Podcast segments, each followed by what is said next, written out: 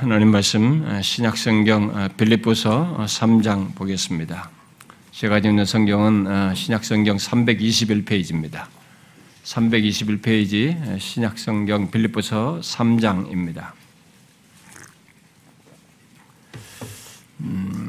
10절인데요. 우리가 좀 배경적으로 7절부터 11절까지 한 절씩 교독해서 읽어봅시다. 3장 7절부터 11절까지요. 그러나 무엇이든지 내게 유익하던 것을 내가 그리스도를 위하여 다 해로 여길 뿐더러 또한 모든 것을 여기면 주위에 가장 고상하기 때문이라. 내가 그를 위하여 모든 것을 잃어버리고 배설물로 여기면 그리스도를 얻고 그 안에서 발견되려 함이니 내가 가진 의는 율법에서 난 것이 아니요 오직 그리스도를 믿음으로 말미암은 것이니 곧 믿음으로 하나님께로부터 난 의라. 내가 그리스도와 그의 부활의 권능과 그 고난의 참여함을 알고자 그의 죽으심을 보면 다 하시옵시다. 어떻게 해서든지 죽은 자 가운데서 부활에 이르려 하노니 내가 그리스도와 그의 부활의 권능과 고난의 참여함을 알고자 하여. 그렇죠? 우리는 그동안 예수 그리스도에 대해서 이렇게 살피겠다고 해놓고 우리의 영적인 모습과 상태로 인해서 이렇게 성령께서 주시는 감동을 따라서 다른 말씀들을 이렇게 한동안 이렇게 전하느라 제법 긴 시간을 이렇게 보냈습니다. 그래서 이제 오늘부터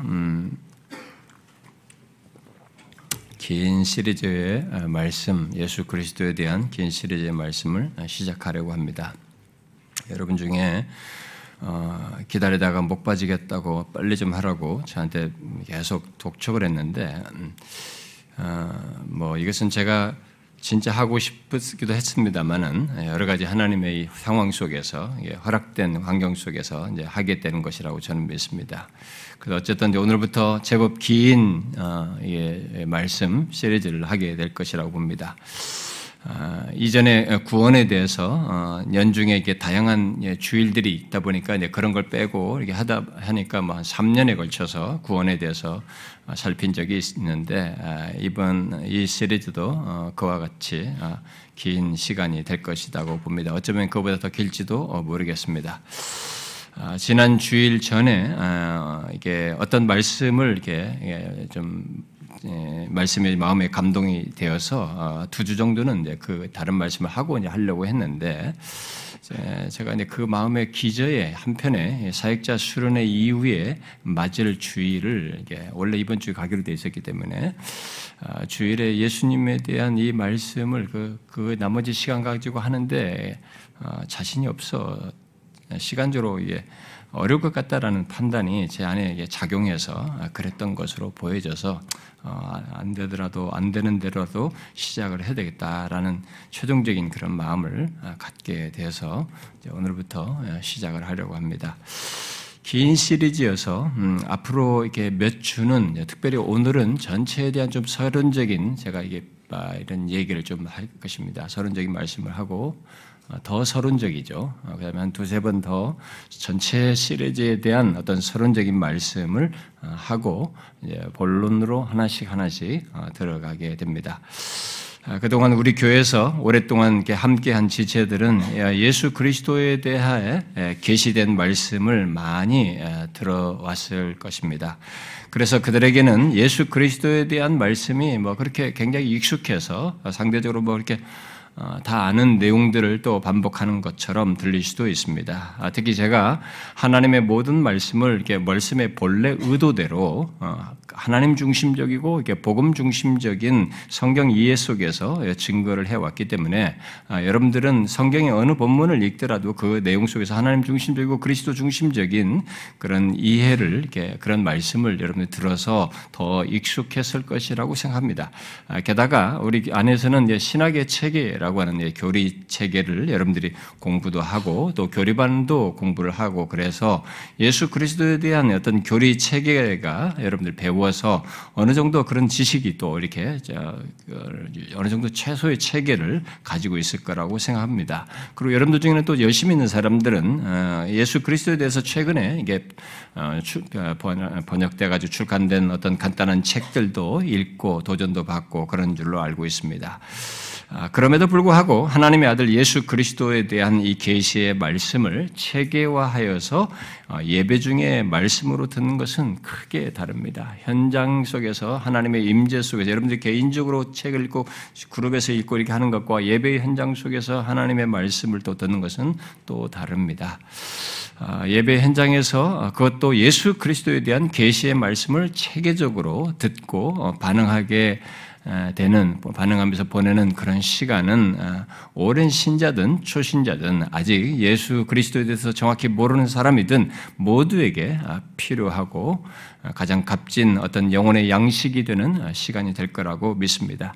특히 교회를 제법 다녔음에도 예수 그리스도를 아는 지식이 이렇게 충분치 않은 사람들, 또 그저 파편적이고 부분적으로만 아는 사람들, 또 자신의 구원 차원에서 개인적인 구원의 차원에서만 예수 그리스도에 대한 이해를 가지고 있는 사람들, 이런 사람들은 더할 나위 없는 기회가 될 거라고 믿습니다. 그런데 이 어떤 말씀이든 간에 설사 아무리 은혜로운 말씀이라고 할지라도 그 말씀들을 지식적인 수준에서 듣거나 수동적으로 듣는 사람들에게는 그 말씀이 그게 크게 은혜가 되지 않습니다. 이게 일반 사상이나 어떤 교양이나 일반 지식의 강론과 다른 차이입니다. 하나님의 말씀의 차이예요. 또 반대로 이제부터 예수 그리스도에 대해서 살필 것이라고 또 생각하니까 어떤 사람들은 아마 이게 많은 사람들은 그동안 예수 그리스도의 어떤 성육신이나 뭐 대속적인 죽음이나 부활이나 이런 말씀들이 여러분들 들을 때마다 그 줬던 참 어떤 말씀보다도 비교되지 않는 더 감동과 영적인 유익들이 있다 보니까 특별히 지금도 중보하시는 예수 그리스도까지 이런 예수 그리스도에 대한 말씀을 들으면서 받았던 그런 감동을 생각하여서 이 예수 그리스도에 대한 말씀이 뭐든지 그런 감동적인 차원에서 자기들에게 줄 것이다 라고 생각하면서 기대하는 사람이 그래서 감성적인 타치를 기대하는 사람들이 아마 있을 거라고 생각이 납니다. 그러나 그런 기대는 금방 여러분들이 또 실망할 수도 있어요. 왜냐하면은 예수 그리스도께서 우리를 위해서 행하신 이 구체적인 사역에 앞서서 먼저 그분 자신, 그분의 존재, 결국 그분의 위격을 아는 것으로부터 시작을 해야 되는데 그런 것을 말할 때 여러분들은 그동안 생각하지 않은 것들 또 것들을 생각하게 되고 여러분들이 가지고 있는 어떤 이성과 어떤 전 존재가 수용하기 힘든 그의 그런 좀 깊은 이해를 먼저 해야만 하는 이런 것들이 있고 그걸 믿음으로 받아야만 하는 것들이 있어서 여러분들의 기대와 좀 다를 수도 있습니다. 그런 내용들을 접할 때. 근데 어떤 사람들은 또 이 내용을 들을 때 처음 들어보는 그런 말과 개념을 들을 수도 있습니다. 그래서 좀 복잡하다. 또 어렵게 들린다. 또 이 사람은 또 교수 같다. 이런 얘기 제가 가장 듣기 싫어하는 그런 얘기를 여러분들이 또 할지도 모르겠습니다. 심지어 도저히 이해할 수 없는 어떤 것을 듣기도 할 것입니다. 그러나 우리가 예수 그리스도를 안다라고 할 때 그 속에는 우리들이 충분히 이해 못할 그리스도의 위격을 아는 것 속에서입니다. 그리스도께서 우리 위해서 행하신 것 사역에만 치중하면 안 되고 반드시 그분이 어떤 분이신지에 대한 그분의 위격을 아는 것 속에서 그리스도를 아는 것을 말하기 때문에 이제부터는 그것을 여러분들이 소화해내셔야 합니다. 그래서 어떤 사람들은 이 시리즈의 전반 부분에서 힘들어할 수 있습니다. 그리고 못 알아듣는 사람들도 있고 못 알아듣는 사람들은 또 제법 지루해할지도 모르겠어요. 만약 그런 일이 여러분들에게 생긴다면 제가 좀 더 쉽게 효과적으로 전하지 못해서 생긴 문제일 수도 있지만 다른 사람들은 다 듣고 그래도 반응을 하는데 자기만 그렇지 못한다면 일단 그 사람에게 문제가 있다는 것은 생각을 하셔야 됩니다.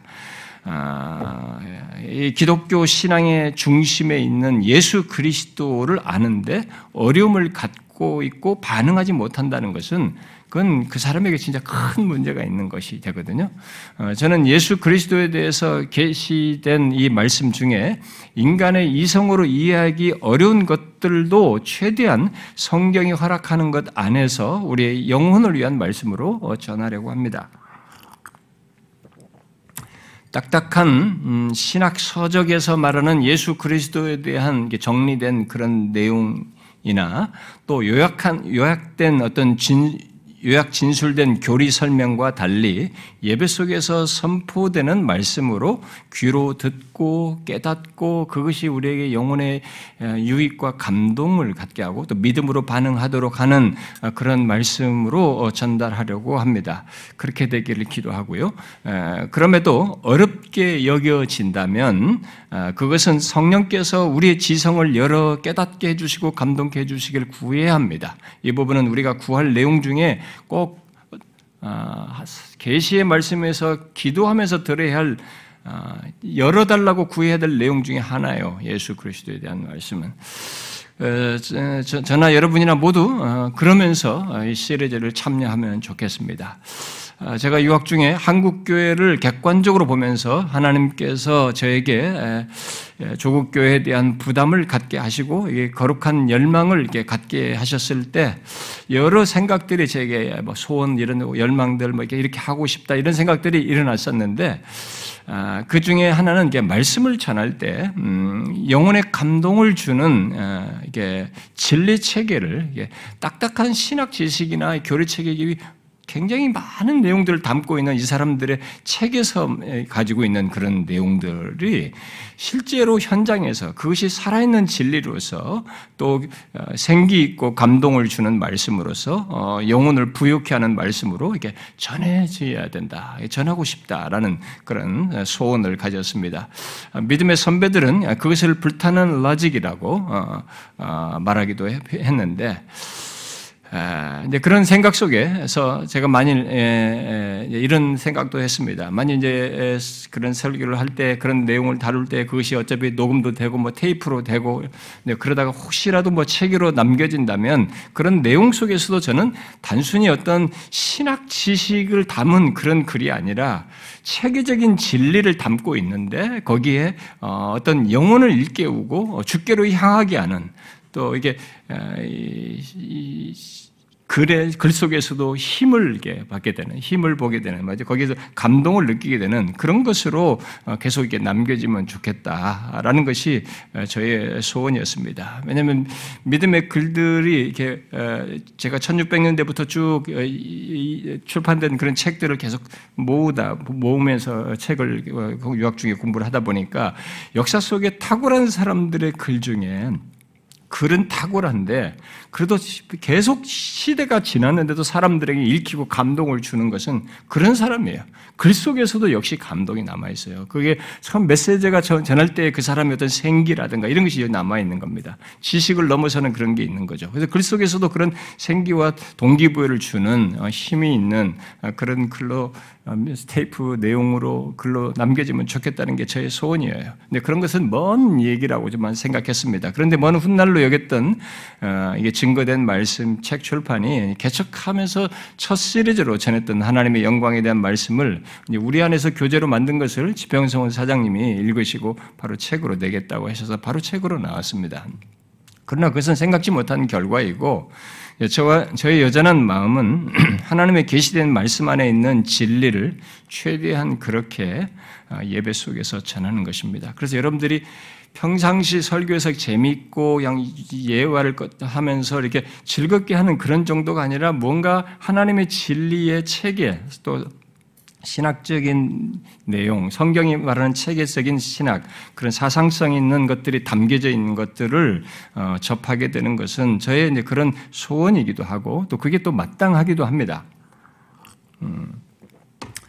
그래서 여러분들과 제가 이제 이곳 현장의 사람들에서부터 이제 이런 것이 전해져서 현장에서 영적인 임재 가운데 은혜를 얻겠지만 책이나 테이프는 현장의 임재성이 없어요. 그건 부가적인 겁니다. 그래서 상당히 일부만 감동을 받게 되는 겁니다. 책에 영적인 유익을 주어도 일부인 것입니다. 그러나 어쨌든 그것이라도 남겨져서 후대라도 누구든지라도 도움을 입었으면 하는 게 저의 소원입니다.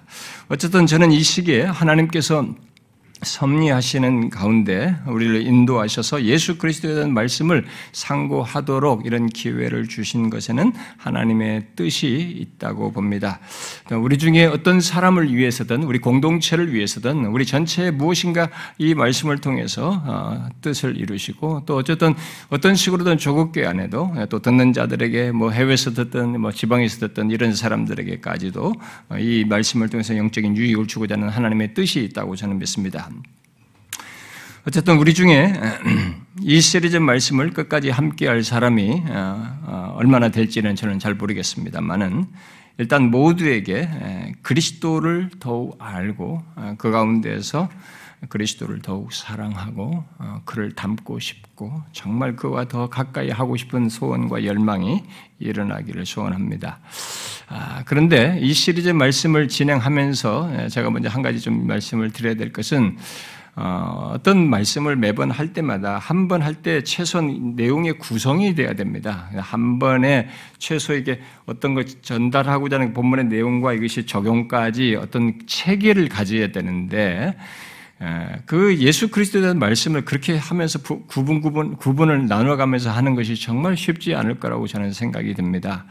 그래서 한 번에 최소한의 것을 다 담지 못하는 일이 있다 할지라도 시간 부족에 의해서 제가 그런 일이 생길 것 같은데 그런 중에도 주께서 허락하신 것 안에서 저는 이제 그 정도 되는 것이라도 그때그때 전하도록 하겠습니다. 그래서 한 번으로 안 되면 그 내용을 그 다음 주까지 연결해서라도 한 내용을 이렇게 연결해서 마무리하는 방식으로라도 전하려고 합니다.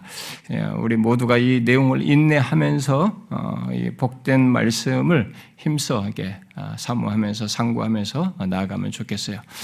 자, 그러면 이 시리즈 서론의 첫 번째 말씀으로 한 가지 사실을 먼저 우리가 본문을 통해서 우리가 상고하려고 합니다.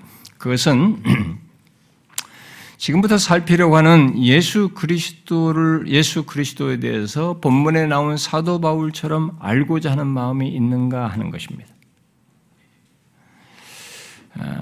지금 제가 묻는 것은 이 시리즈 말씀에 대한 관심을 묻는 것이 아니라 그리스도인으로서 갖는 가장 기본적인 사실을 묻는 것입니다.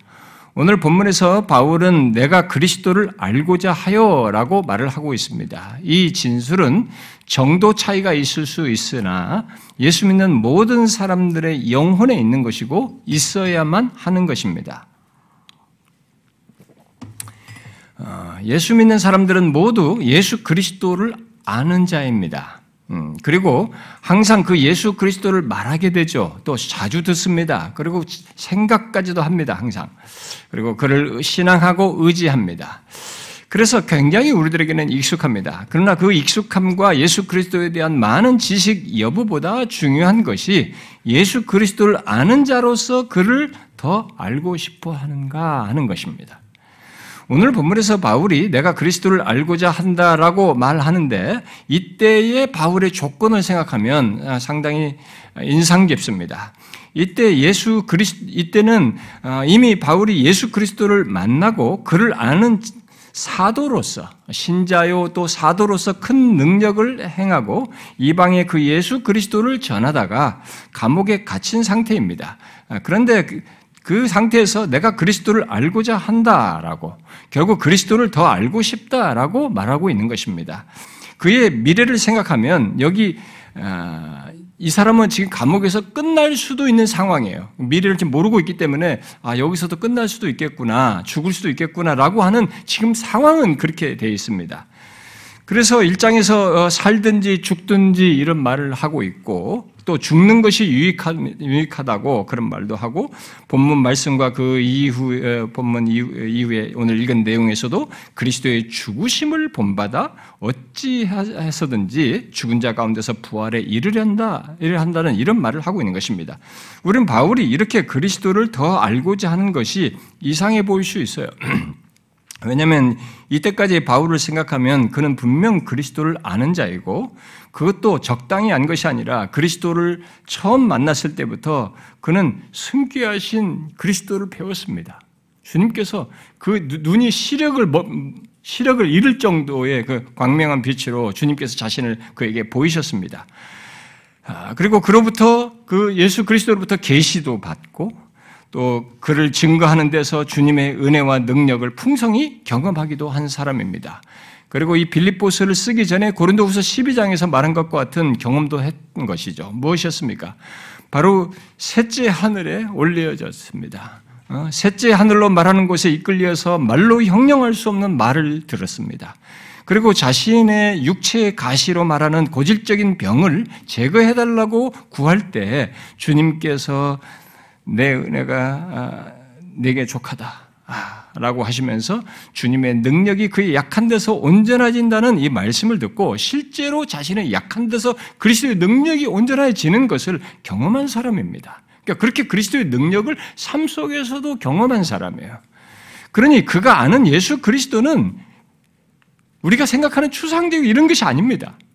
적당한 것도 아닙니다. 굉장히 깊고 풍성한 것이죠. 그런데 그런 바울이 그런 사역과 삶이 끝날 수 있는 그 조건에서, 그것도 감옥에 갇힌 조건에서 그리스도를 알고자 한다라고 말하고 있습니다. 원문은 내가 알고자 하여가 이게 먼저 나오고, 그 다음에 그 알고자 하는 그 내용이 나오는데 첫 번째가 그리스도를 이렇게 나오고 있습니다. 그 다음에 이제 거기에 그의 부활의 권능과 그의 고난의 참여함이 덧붙여지고 있습니다. 그러니까 모든 인간은 우리가 지난주에 살핀 요한복음 3장 39절 이하의 말씀에서 시사하듯이 예수 그리스도를 끼고 둘 중 하나로 나뉘게 됩니다. 예수 그리스도를 보고 믿는 사람과 보지 못하고 여전히 눈먼 사람으로 나뉘게 되는 거죠. 그런데 그들 가운데서 예수 그리스도를 알고 본 사람, 곧 그가 구원주이신 것을 알고 믿는 사람은 생명의 빛을 이렇게 얻음으로 일생일대의 가장 큰 변화가 일어났음을 이렇게 말하게 되죠. 그런데 여기 지금 바울을 보게 되면 처음 예수 그리스도를 만나서 그를 눈떠 보고 알게 된 것이 그렇게 복되고 놀라운 일임에도 그는 거기서 끝나지를 않았어요. 지나온 삶 동안에 결국 그리스도와 함께 하면서 그를 더 깊이 알아왔음에도 불구하고 어쩌면 그의 인생의 마지막이라고 하는 순간인데도, 그 순간에도 그는 그리스도를 더 알고 싶다라고 지금 말을 하고 있는 것입니다. 분명 바울이 여기서 그리스도를 알고자 한 것과 정도를 같이 할 수는 없지만, 뒤에 17절에서 바울은 형제들아 너희는 함께 나를 본받으라 라고 말함으로써 자신처럼 그리스도를 더 알고자 하는 것을 우리 그리스도인들이 본받을 내용으로 말을 하고 있습니다. 그렇습니다. 그리스도를 더 알고자 하는 것은 그리스도 안에 형제된 자들, 곧 그리스도인 된 자라면 누구나 가져야 할 열망인 것이죠. 그리고 삶인 것입니다. 사실 이것은 굳이 누가 말하지 않아도 예수 그리스도를 눈떠보고 알게 된 사람, 믿는 사람은 처음 믿을 때 안 것에서 멈추지 않죠. 그를 더 알고 싶어 합니다. 처음 예수 믿을 때 예수 그리스도 알고 나서 여기서 스톱할, 야, 여기 나는 다 됐어 하면 이렇게 이것도 엄청난 눈 떠본 것도 영광이야 라고 하면서 여기서 딱 멈추는 사람은 없는 것입니다. 예수를 믿음으로 그와 연합하여서 그리스도와 이제 믿음으로서 연합하게 됐고, 그 연합하여서 이 뗄 수 없는 관계에 있게 됐다는 것은 결국 더 알아가는 관계 속에 있게 됐다는 말이거든요. 그래서 그런 사실이기 때문에 거기서 멈출 수가 없습니다. 마치 신랑과 신부처럼, 부부 관계처럼 이 관계가 시작했을 때 거기서부터 끝나지 않고 그다음부터 그 관계 속의 깊이가 더해가는 것처럼 그런 일이 있게 되는 것이죠. 그래서 그렇게 그리스도인은 처음 만났을 때 아는 것에서 멈추지 않고 계속 더 알고 싶어 하는 것이죠. 그래서 그 뒤로 점점 더 깊이 알아가는 일이 우리 신앙 여정 속에 있게 됩니다.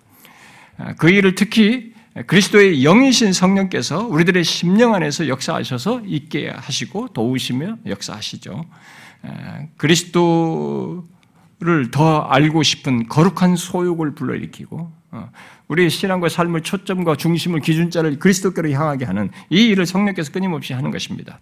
그러므로 예수 믿는다고 하면서 그리스도를 더 알고자 하는 그런 원함이 없다면, 그것 속에서 그리스도를 따르고 싶고 닮고 싶은 것이 없다면, 그는 일시적으로 그렇게 없는 일시적인 것이 있다면은 그건 시험든 것이에요. 그 사람은 일시적으로 그 문제가 있는 것인데, 그게 이 사람에게 전혀 없다면 그 사람은 그리스도인이 아니에요. 그리스도인이 아닙니다. 그리스도와 연합한 자가 아니기 때문에 그런 것이죠. 그리스도인이면서 그를 더 알고자 하는 것이 없고 그를 아는 데서 자라가는 것이 없는 것은 있을 수 없는 것입니다.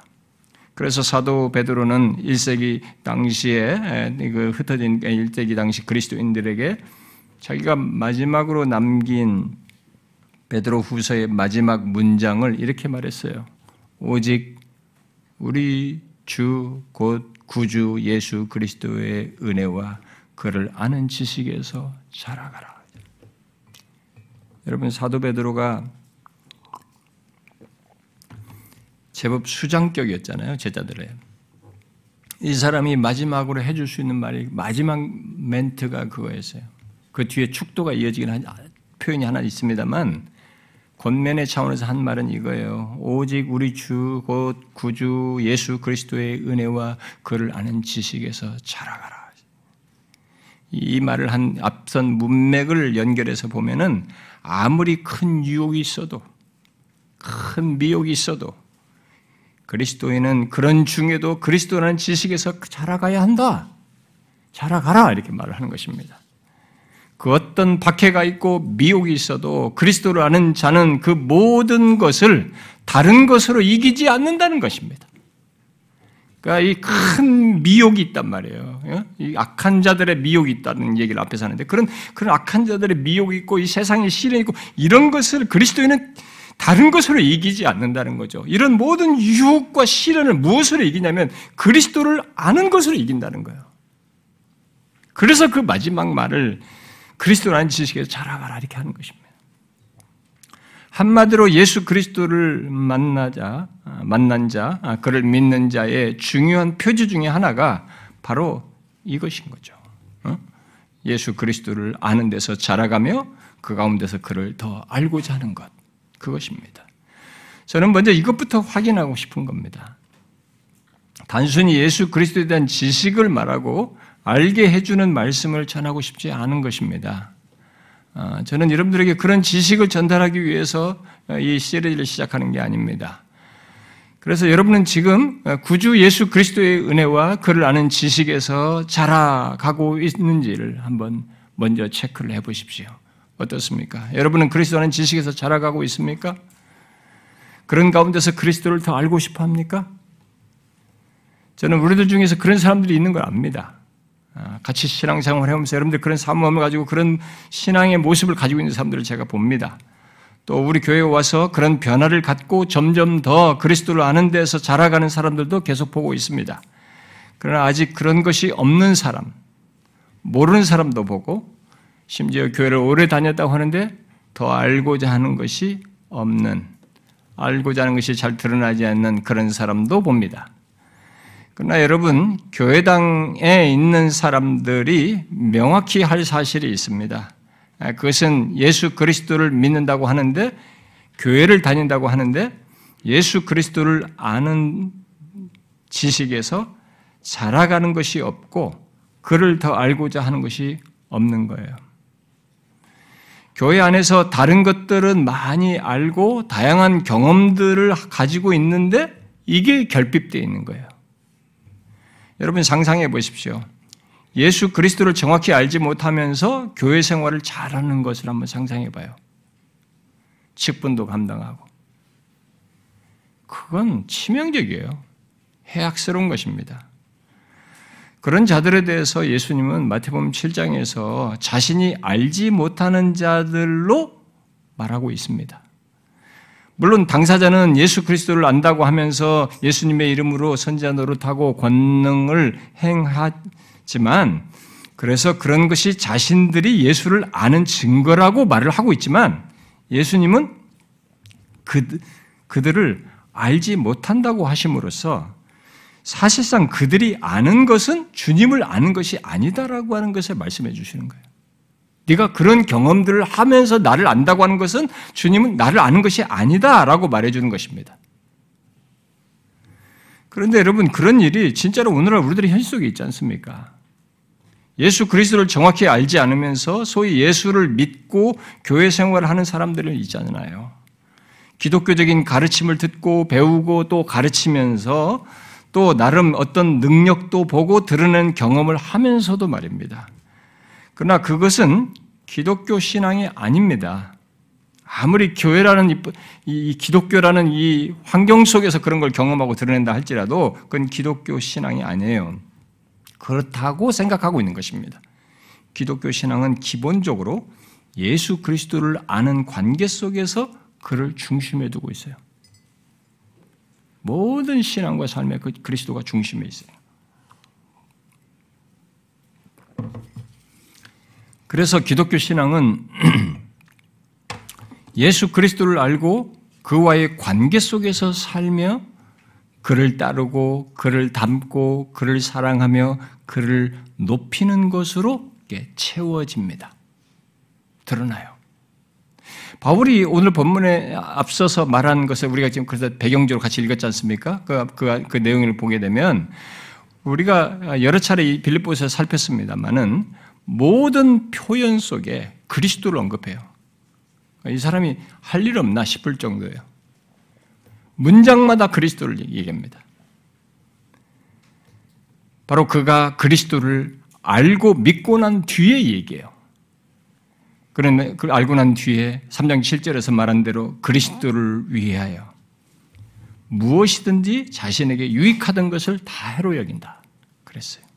그리고는 현재적으로 모든 것을 해로 여기는 것도 내 주 그리스도 예수를 아는 지식이 최고이기 때문이다 이렇게 말해요. 그래서 내가 그를 위하여, 바로 그리스도를 위하여 모든 것을 잃어버린다 이렇게 말하고, 또 지금 그 모든 것을 배설물로 여기는 것은 그리스도를 얻고 또 그 그리스도 안에서 발견되고자 하는 것이다 이렇게 말합니다. 그런데 그렇게 그리스도를 알고 있는 사람, 그리스도라는 지식이 최고라고 하는 사람, 그와 함께하는 사람이 본문에서 그리스도를 더 알고자 한다라고 이제 10절에서 얘기를 하는 거예요. 이런 내용에 연결해서. 예수 그리스도를 만나서 변화된 자신을 말하면서 바울이 현재적으로 가진 자신의 신앙과 삶을 지금 무엇으로 말하고 있느냐라는 걸 주목해 봐야 되는 거죠. 예수 그리스도를 아는 것이 최고임을 알고 그를 얻고 그 안에서 발견되고 그를 더 알고자 하고 그를 본받는 것으로 말을 하고 있는 것입니다. 그래서 기독교 신앙에 있어서 신앙에는 예수 그리스도가 중심에 있어요. 이게 말이 아니라 실제로.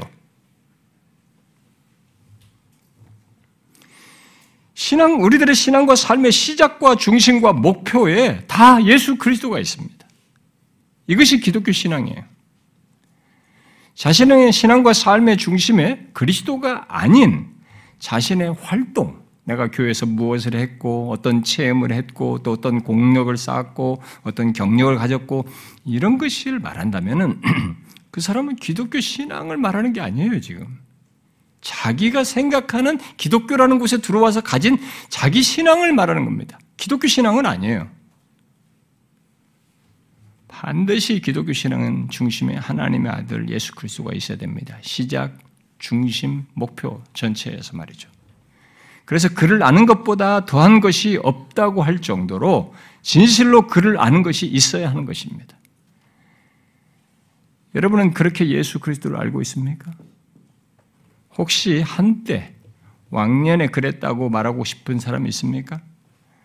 그러면 그리스도를 아는 것의 시작에서 멈추고 있어요. 그리스도를 아는 지식의 복됨과 생명을 그저 처음에 맛보고 만 것입니다. 바울은 오늘 본문에서 연결되는 내용 속에서 우리에게 그리스도를 아는 것 속에 무엇이 있는지를 하나 증거해 주고 있습니다. 여러분 추측해 보세요. 오늘 본문 이게 10절, 11절로 쭉 연결해서 보면은 그리스도를 아는 것 속에 무엇이 이 사람의 경험적으로 갖는 것을 있는 것으로 말을 하는지 한번 추측해 보세요. 뭐겠습니까? 그리스도를 알려 하고 그의 부활의 권능과 그의 고난의 참여함을 알고자 하여 그의 죽으심을 본받아 죽은 자 가운데서 부활에 이르련다. 이렇게 말하고 이렇게 할 때 여러분 무엇이 그의 경험 속에 함께 있는 것입니까? 그리스도를 아는 것 속에 지금 뭐가 같이 있는 거예요? 그리스도의 생명입니다. 다른 말로 영생이에요.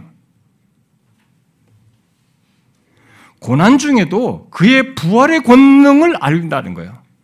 여러분 고난을 겪는데 막 죽는 고비에 핍박이 돼요. 거기서 거의 죽을 것 같은 고난을 겪었어요. 그런데 거기서도 부활의 권능을 압니다. 이런 얘기예요. 이것은 예수 그리스도의 생명이에요, 여러분. 또 죽으심을 본받아 죽은 자 가운데서도 부활에 이르는 것, 이거 뭡니까 이건? 그리스도의 생명입니다. 영생이에요. 그야말로 살아있는 중에도 부활의 권능을 경험하고 죽는다 해도 부활에 이르는 그리스도의 생명, 곧 영생이 있음을 알고 확신하고 있는 거예요, 지금 이 사람이. 그리스도를 아는 것 속에 이것이 있는 거죠. 그리스도의 생명, 바로 영생 말입니다. 예수님이 요한복음 17장에서 영생을 그렇게 설명했잖아요.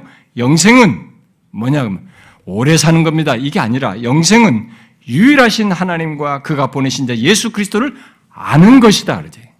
왜 영생을 아는 것이라고 말합니까? 이 본문과 연결된 겁니다. 지금 바울이 여기 그리스도를 알고자 하는 것과 다 맥을 같이 하는 겁니다. 영생은 그리스도와의 관계 속에서 갖는 거예요. 거기서 경험하는 겁니다. 거기서 누리는 겁니다. 이것을 이 사람이 고난 속에서도 부활의 권능을 경험하면서 경험하고 일어났고 실제로 자기가 죽을 때도 부활에 이르는 것 속에서 경험할 것을 알고 있는 거예요. 믿고 구한 것입니다. 그러길 바랬던 것입니다. 그러므로 여러분 그리스도를 더 알아가는 것 속에 바로 이런 놀라운 사실이 있습니다. 단순히 예수 그리스도에 관한 지적인 이해를 넘어서서 그리스도의 생명을, 영생을 경험하는 것이 함께 있는 거예요. 우리가 이제부터 그리스도를 더 알고자 할 때 마음에 품어야 할 것은 바로 이것입니다. 하나님의 아들 예수 그리스도에 대해서 몰랐던 것을 지식적으로 아는 것이 아니라 그렇게 알게 된 예수 그리스도가 영생인 것을 삶 전체에서 알고 경험하는 거예요. 내가 그리스도를 더 알아가면 알아갈수록 이 그리스도의 생명을 실제로 그 그리스도를 믿고 의지하고 이 부활의 권능을 사모하고 이렇게 이 사람이 한 것처럼 그 알미 실제로 경험을 이게 영생인 것을 삶 전체에서 알고 경험하는 것이 결국 있어야 된다는 겁니다. 저의 목표는 그거예요. 이 예수 그리스도에 대한 이 지금부터 시리즈의 목표는 그겁니다. 제가 신학교 교수처럼, 각인처럼 교리의 지식을 말하려는 게 아닙니다. 그리고 우리들이 실제로 이런 알을 가질 때 우리 그리스도인들은 히브리서 13장에서 말한 여러 가지 다른 교훈에 끌리지 않게 됩니다. 예수 그리스도를 알게 될 때 흔들리지 않고 견고한 신앙을 가질 수 있다는 것입니다.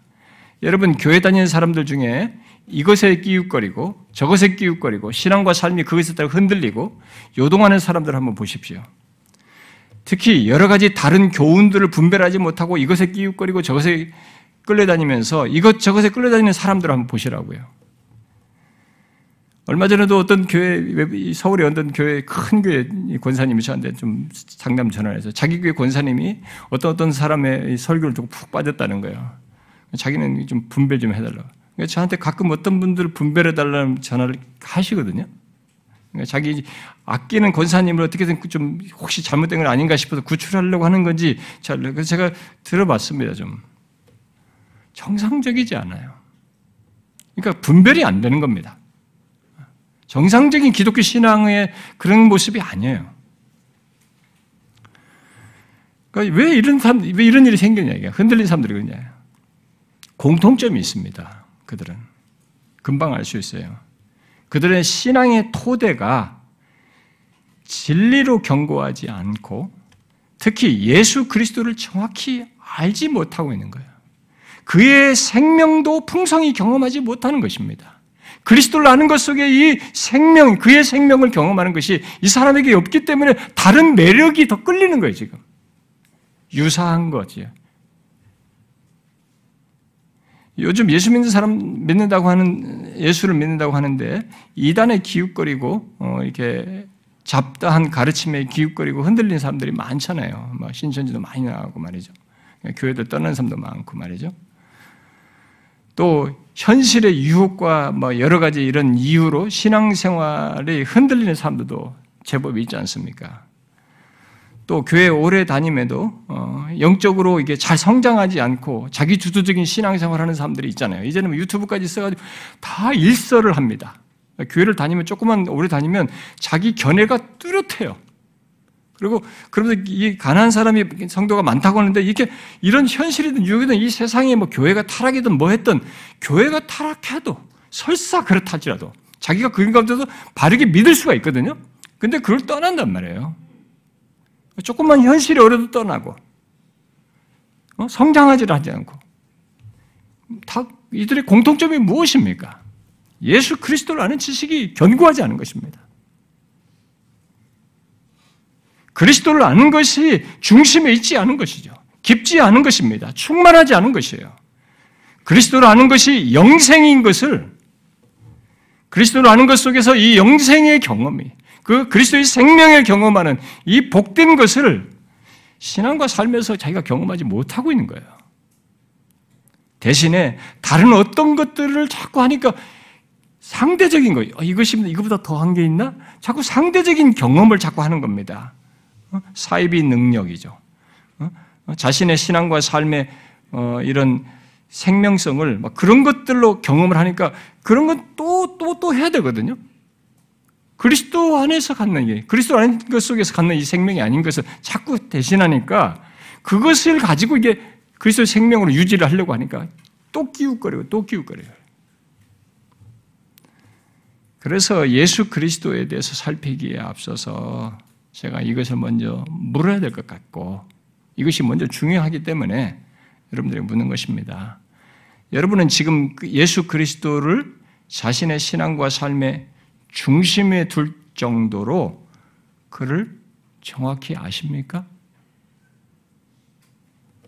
그리고 그 암 속에서 그리스도와 관계 속에서 갖는 생명, 영생을 알고 경험하십니까? 영생은 죽어서 가는 영생이 아니에요. 이미 예수를 믿으면서 갖는 영생이에요. 이분이 영생이고 이분이 생명을 갖는 것이 영생이기 때문에 그분과의 관계 속에서 갖는 것이기 때문에 여기서부터 시작되는 거예요. 그리스도를 아는 것 속에 있는 것입니다. 여기서부터 영생을 알고 관계 속에 있는 사람이 죽음 이후에 악이 없는 그런 제약이 없는 영생으로 이어지는 것입니다. 그래서 부활의 그리스도의 부활의 권능을 알고 싶어하고 그의 죽으심까지 본받아서 부활에 이르려고 할 정도로 그리스도를 아느냐 하는 거죠. 그리스도를 아는 것 속에는 그의 존재, 곧 그의 위격과 사역을 정확히 알고 그의 생명을 관계 속에서 또 삶 전체 속에서 아는 것을 내포하는 것입니다.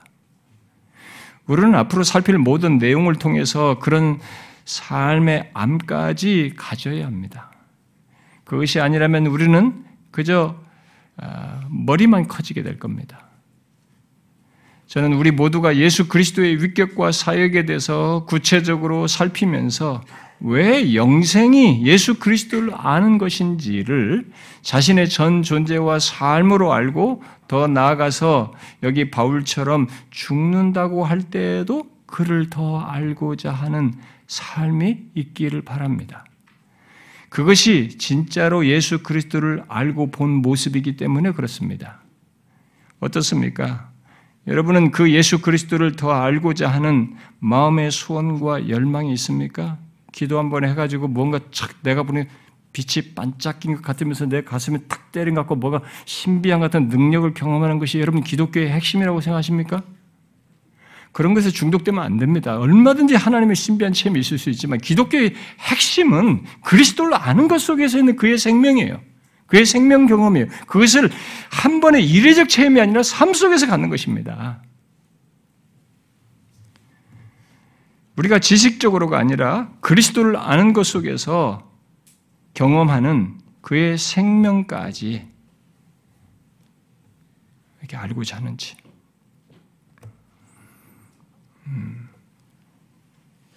좀 어려워할 내용이 있을 수 있어요. 이 시리즈 내용 속에서. 그러나 이제부터 그럼에도 불구하고 더 그리스도를 아는 것이 얼마나 복된지 우리에게 핵심이고 중추라는 것을 알고 그 복됨으로 나아가기를 원합니다. 그리스도 하나님의 아들이 육신을 입고 참 사람이 되신 것의 신비와 그가 우리의 구원을 위해 모든 일을 행하신 그 기이하고도 놀라운 역사의 실체를 체계적으로 하나씩 들여다보는 여정을 시작할 것입니다. 우리는 우리의 이성이 미치지 못할 신비까지도 최대한 계시대에 대한 것을 들여다볼 텐데 이것은 한편으로는 설레이면서도 다른 한편에서는 두렵고 떨리는 일이기도 합니다. 다시 말해서 기쁘면서도 경외스러움을 함께 갖는 일이라는 것입니다. 물론 예수 그리스도는 어린아이들도 들을 수 있을 정도로 단순한 면이 있어요. 어린아이도 예수 그리스도 듣고 그분이 좋아요 그러면서 믿고 그분이 나의 구원주는 이렇게 믿는 단순함이 있습니다. 그런데 아무리 성경이 깊이 연구한 신학자라도 다 헤아리지 못할 그야말로 한계에 부딪히게 하는 신비와 깊고 부유한 내용이 예수 그리스도 안에 있어요. 우리는 그것을 완벽하게 헤아려 이해하지 못하지만 설명도 못하지만 그래서 우리들이 아무리 살펴 알아도 아주 일부에 지나지 않겠지만 우리는 이 계시된 것 안에서 최대한 풍성히 그를 알므로써 그를 더 사랑하고 알면 알수록 알아서 더 사랑하게 되잖아요. 그렇게 더 사랑하고 그와 함께하는 생명을 경험하는 데까지 나아가기를 원합니다. 암브로스는 예수 그리스도를 아는 것의 복됨과 가치를 이렇게 말했어요. 그리스도를 아는 이 지식 속에는 세상의 다른 모든 지식을 뛰어넘는 탁월함이 들어있다.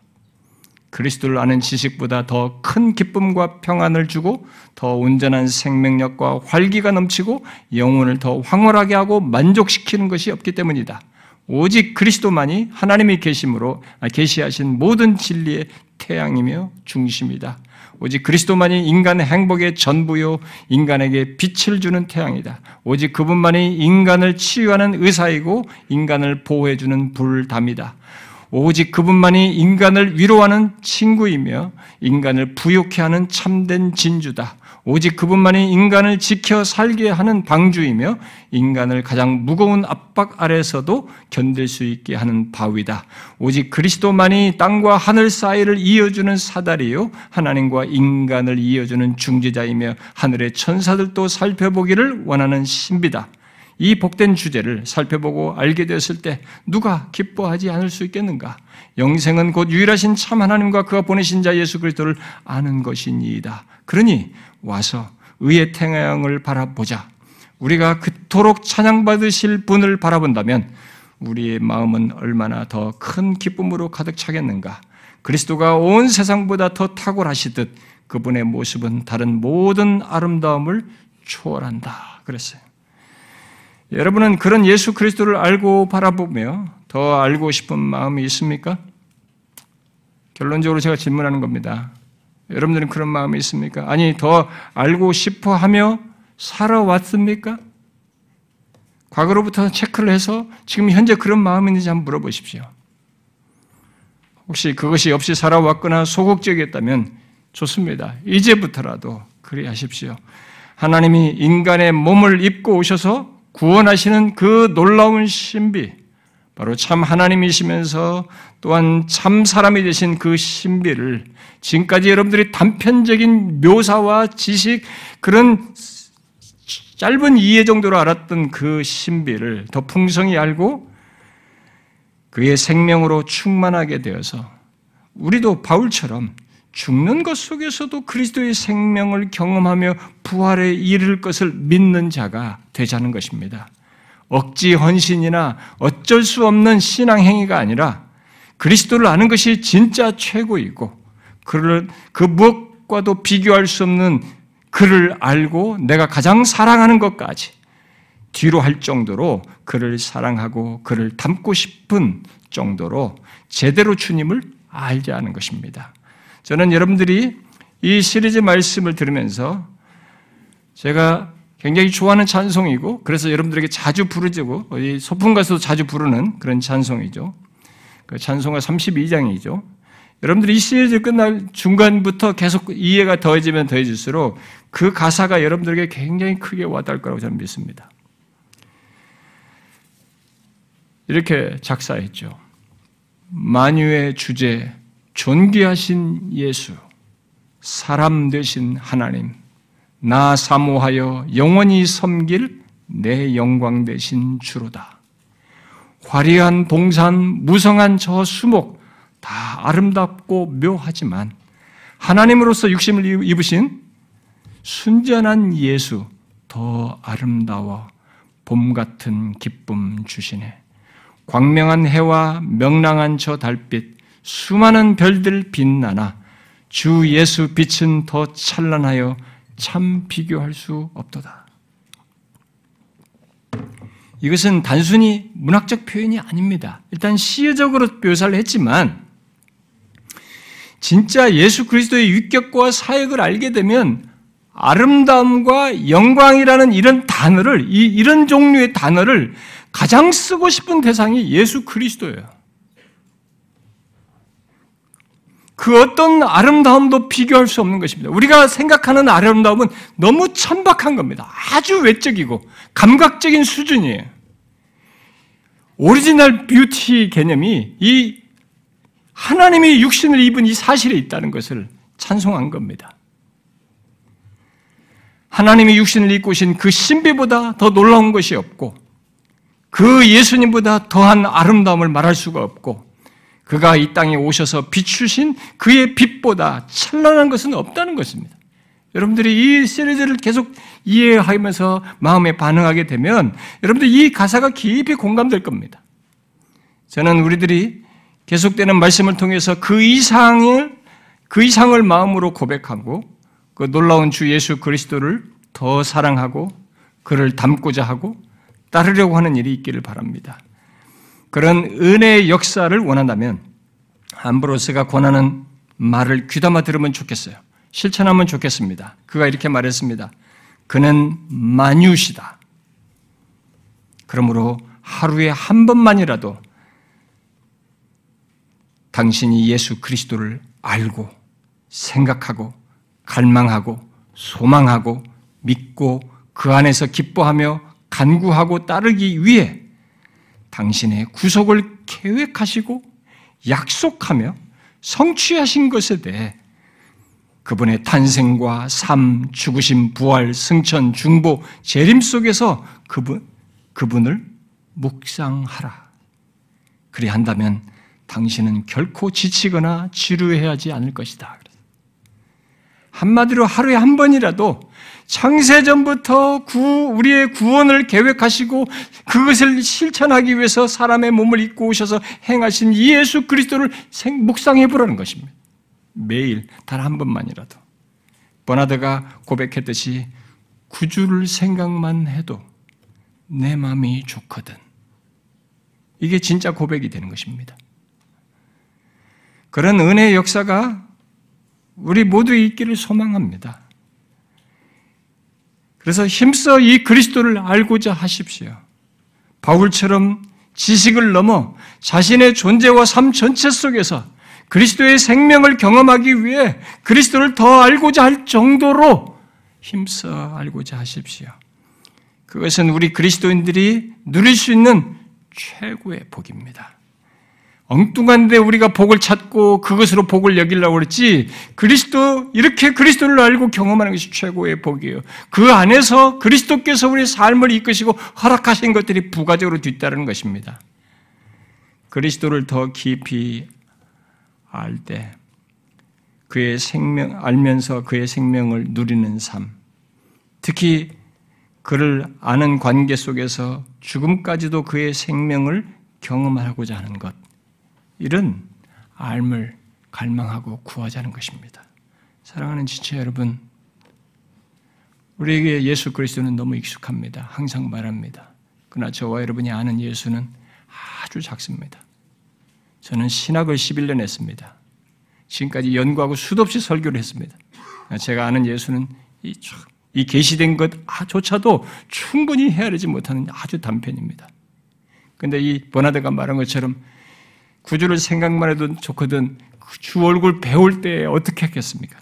우리는 그 장래의 어마어마한 영광을 앞에 두고 있습니다. 그러나 살아있는 동안에 이 구주를 더 알 수 있어요.